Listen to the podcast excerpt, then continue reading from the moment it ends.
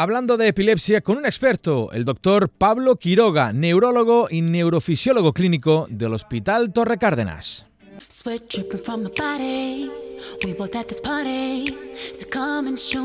Pues seguimos en Onda Cero, en Elegido en la Onda, en este martes en el que vamos a abordar una de las secciones estrella que tenemos en nuestro programa. Es hablar un rato con nuestro doctor de referencia, neurólogo y neurofisiólogo clínico, el doctor Pablo Quiroga.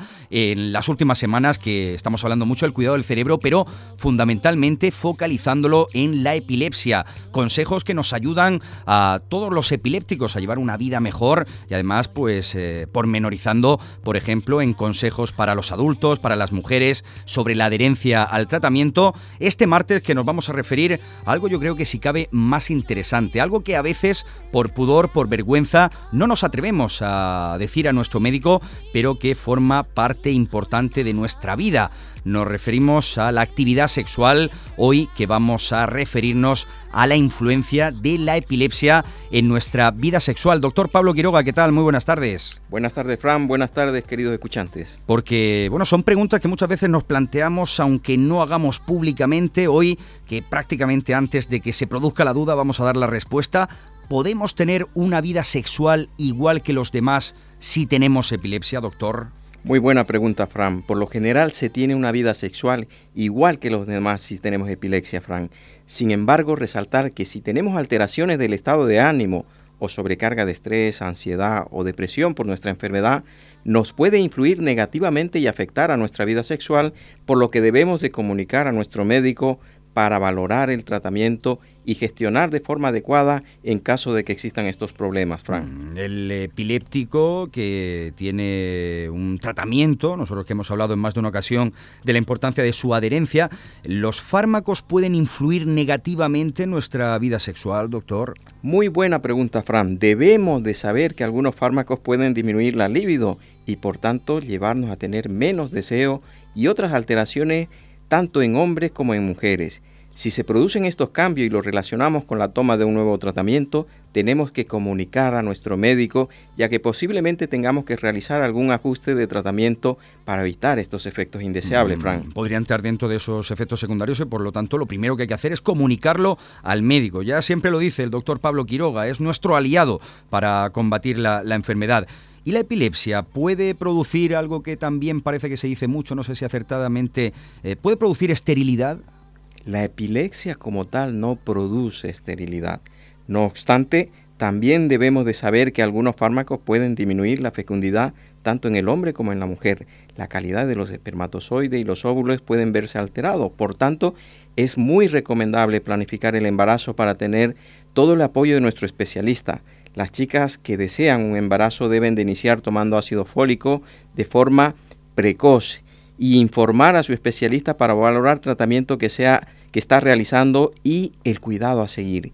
Si seguimos estos consejos, el embarazo, el parto y el recién nacido seguirán un desarrollo normal, Frank. Bueno, pues casi que se ha adelantado a una de las grandes cuestiones, ¿no? Si se puede una mujer, quedar embarazada teniendo epilepsia, ya vemos que perfectamente. Yo hay una duda que tengo en referencia a esto, doctor, y es si padecer la epilepsia es hereditaria, si se transmite al hijo, si puede afectar al feto, al bebé.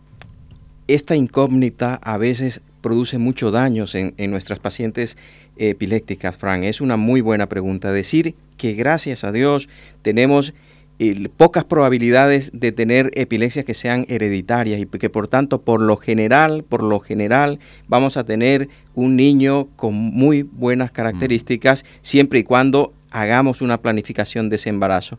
Es verdad que hay algunas tipos de epilepsia, pero gracias a Dios que son las mínimas, casi inexistentes. Pues estamos tranquilizando mucho, yo creo, ya a nuestra audiencia.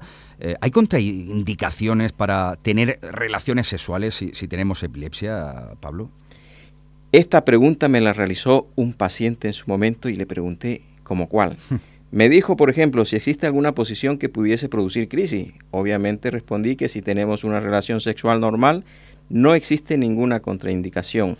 Que estés arriba o abajo no supone ningún peligro para tener una crisis si lo realizamos con normalidad, Fran. Pues hoy yo creo que una sección muy interesante que además va a relajar mucho a las personas que nos están escuchando y que padecen epilepsia. Para finalizar, doctor, ¿qué consejo dejamos para la despedida?